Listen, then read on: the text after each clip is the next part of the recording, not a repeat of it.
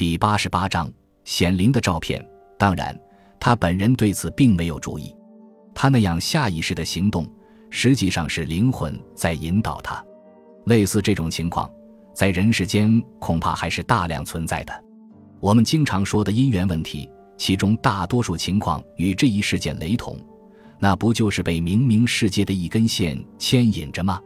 这并不是非科学的想法，只有重视这一点，那就是只需承认心灵的存在，其他一切自然极其合乎逻辑的获得结论。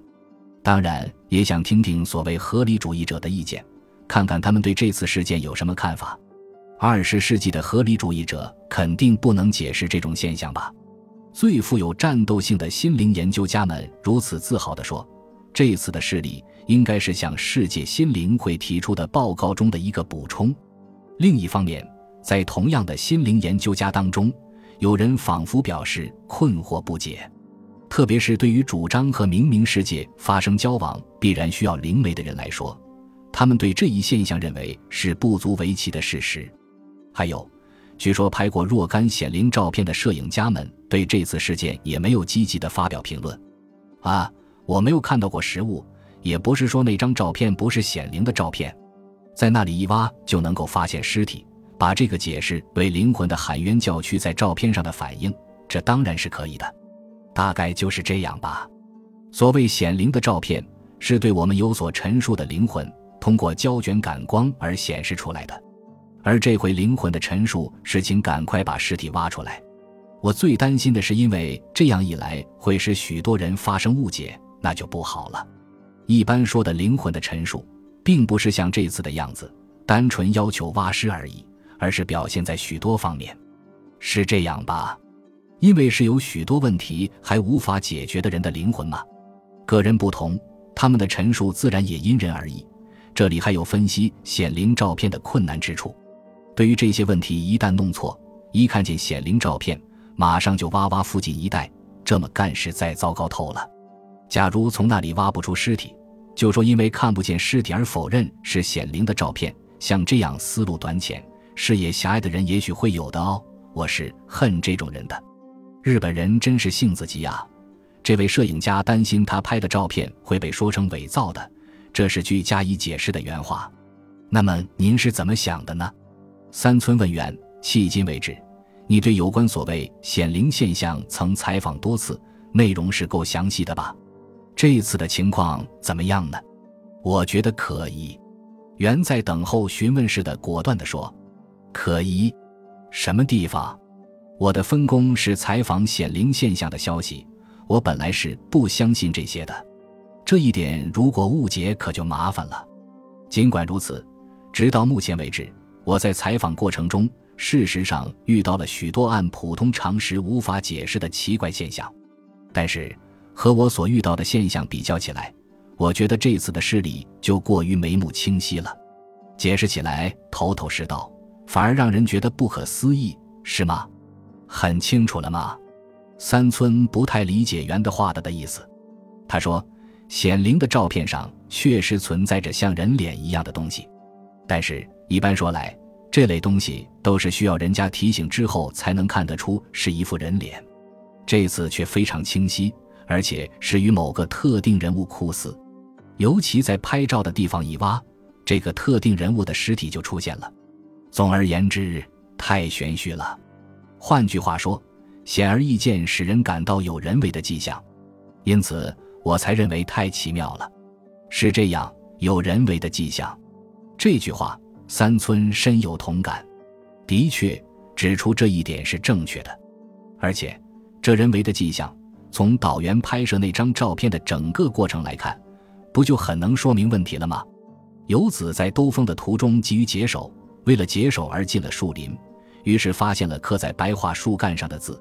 从一桩桩一件件看来，好像一切都很合乎情理似的。然而，在一切都很合乎情理这一点上，反而使人有不自然的感觉，这样一来，便令人怀疑到这是经过人为制造的了。那么，人为的角色是谁呢？也许还是游子吧。九，据吉山去恩县警察局采访的结果来看，县警察局内部对游子持怀疑态度的人似乎很多。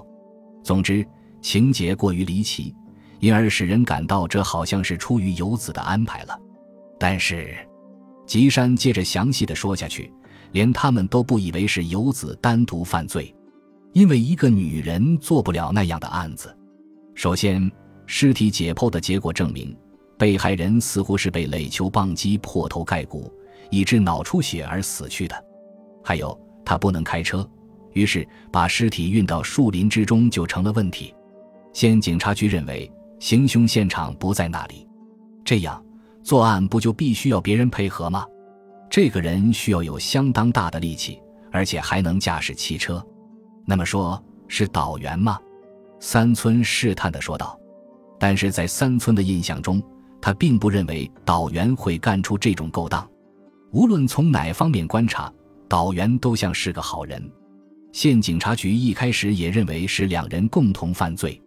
可是，如果那样，根本就没必要故意的耍什么发现尸体的花招，只需要再过一段时间，尸体就会变成一堆白骨，衣服也腐烂的难以辨认。那么尸体身份不明了，游子也就不会成为侦查的对象了。现在把事情嚷嚷出来，不论怎么看都是非常愚蠢的。可是衣服烂光了，腰带和领带别针不是还照样子在吗？呃，要是那样。破案申请书上不写明，就对他最合适了；或写上另一种腰带和另一种领带别针，等找到已成白骨的尸体，也就无从断定是她丈夫了。假如从这一点考虑，把游子看作凶手，就显得有些牵强了。说不定他是深知内情的。三村这么说，他想，不对，这也实在太牵强附会，因为只要他不做任何表示，默不作声。他就一定会平安无事，冒风险去挖掘尸体，这些都是不可想象的。其次，和导员共同犯罪的说法也站不住脚，因为他与导员相识是在他到双叶上工以后吧，也就是说，在她丈夫失踪之后，或者说在她丈夫遇害之后。可见，凶杀案发生时，他们两人还素不相识呢。然而，真是这样吗？他们如果原先已在某处认识了，而假装在双叶初次交往，这是谁都能表演出来的吧？啊，这倒是。不过，岛原谋害小田园清一郎的话，他本人也毫无所得呀。他对游子确实非常迷恋，但是并没有打算破坏他的家庭，只是一起玩玩的关系而已。况且，县警察局的人也认为，他不像是为了女人而杀人害命的人。发现尸体时，对导员进行了相当严厉的审讯，供词无矛盾。大家都说导员大概是无罪的。是游子来到三村的杂志社，说是要回九州的娘家前来辞行。三村把他领到会客室，和吉山一同会见了他。吉山必须重新问问他的问题，是什么问题呀？三村把吉山介绍给游子，并说明吉山的意图后。游子显得很拘谨，凝视着吉山的面孔。去世的小田园先生有一笔很大的人寿保险金吧？吉山没说什么客套话，马上进入本题。嗯，保险金吗？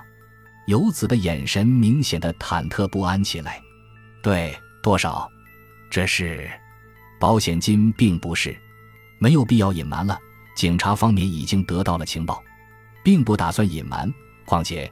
最多也不过三千万元，而且我还没有办理手续。不错，只有三千万元。虽说金钱的价值并不大，动动脑筋谋害一条人命就可以拿到三千万元，也许还是合算的。吉山用膝盖碰碰三村，打了个招呼之后这么说，意思是暗示他不要多嘴。然而三村没有领会吉山的意图，因为吉山说过，杀人并非一个女人力能所及的。三村暗想：怎么发现可以另做判断的因素了吗？说的真怪，照您这么说，简直就是我杀了我丈夫。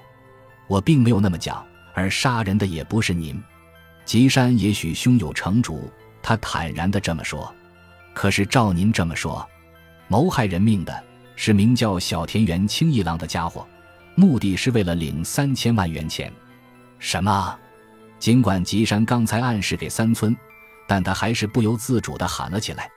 总而言之，尸体不是小田园清一郎，尸体和破案申请上写的特征一致，妻子又证实了他的身份，因此警察曾盲目相信了这一切。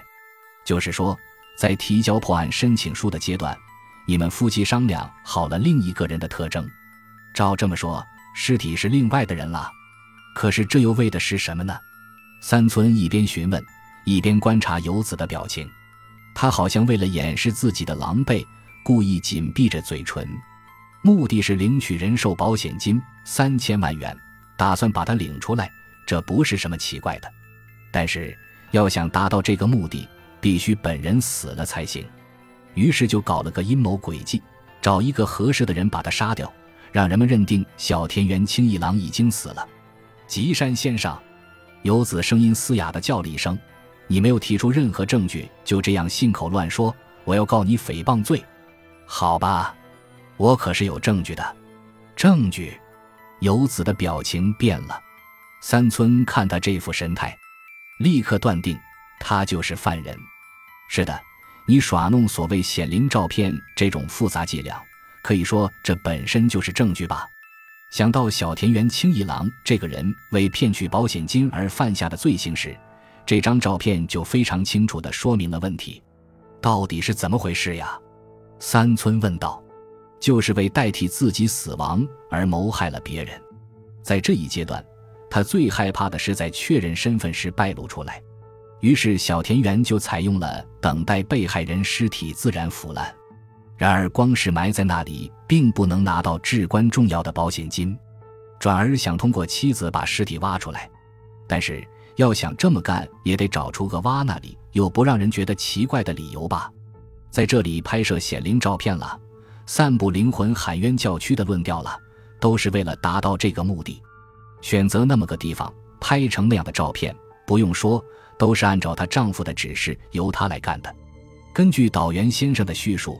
实际上，您巧妙地布置了一切，让导员先生带您兜风，去的地方当然是由您指定的啦。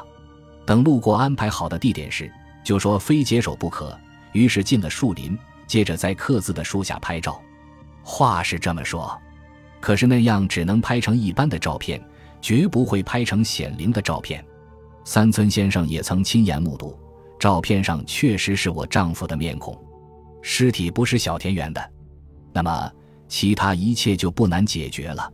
首先，用的不是自动测光照相机，比如把胶卷装进标准规格的三十五毫米照相机，镜头用镜头照蒙好，然后一张张的按快门，这样继续下去。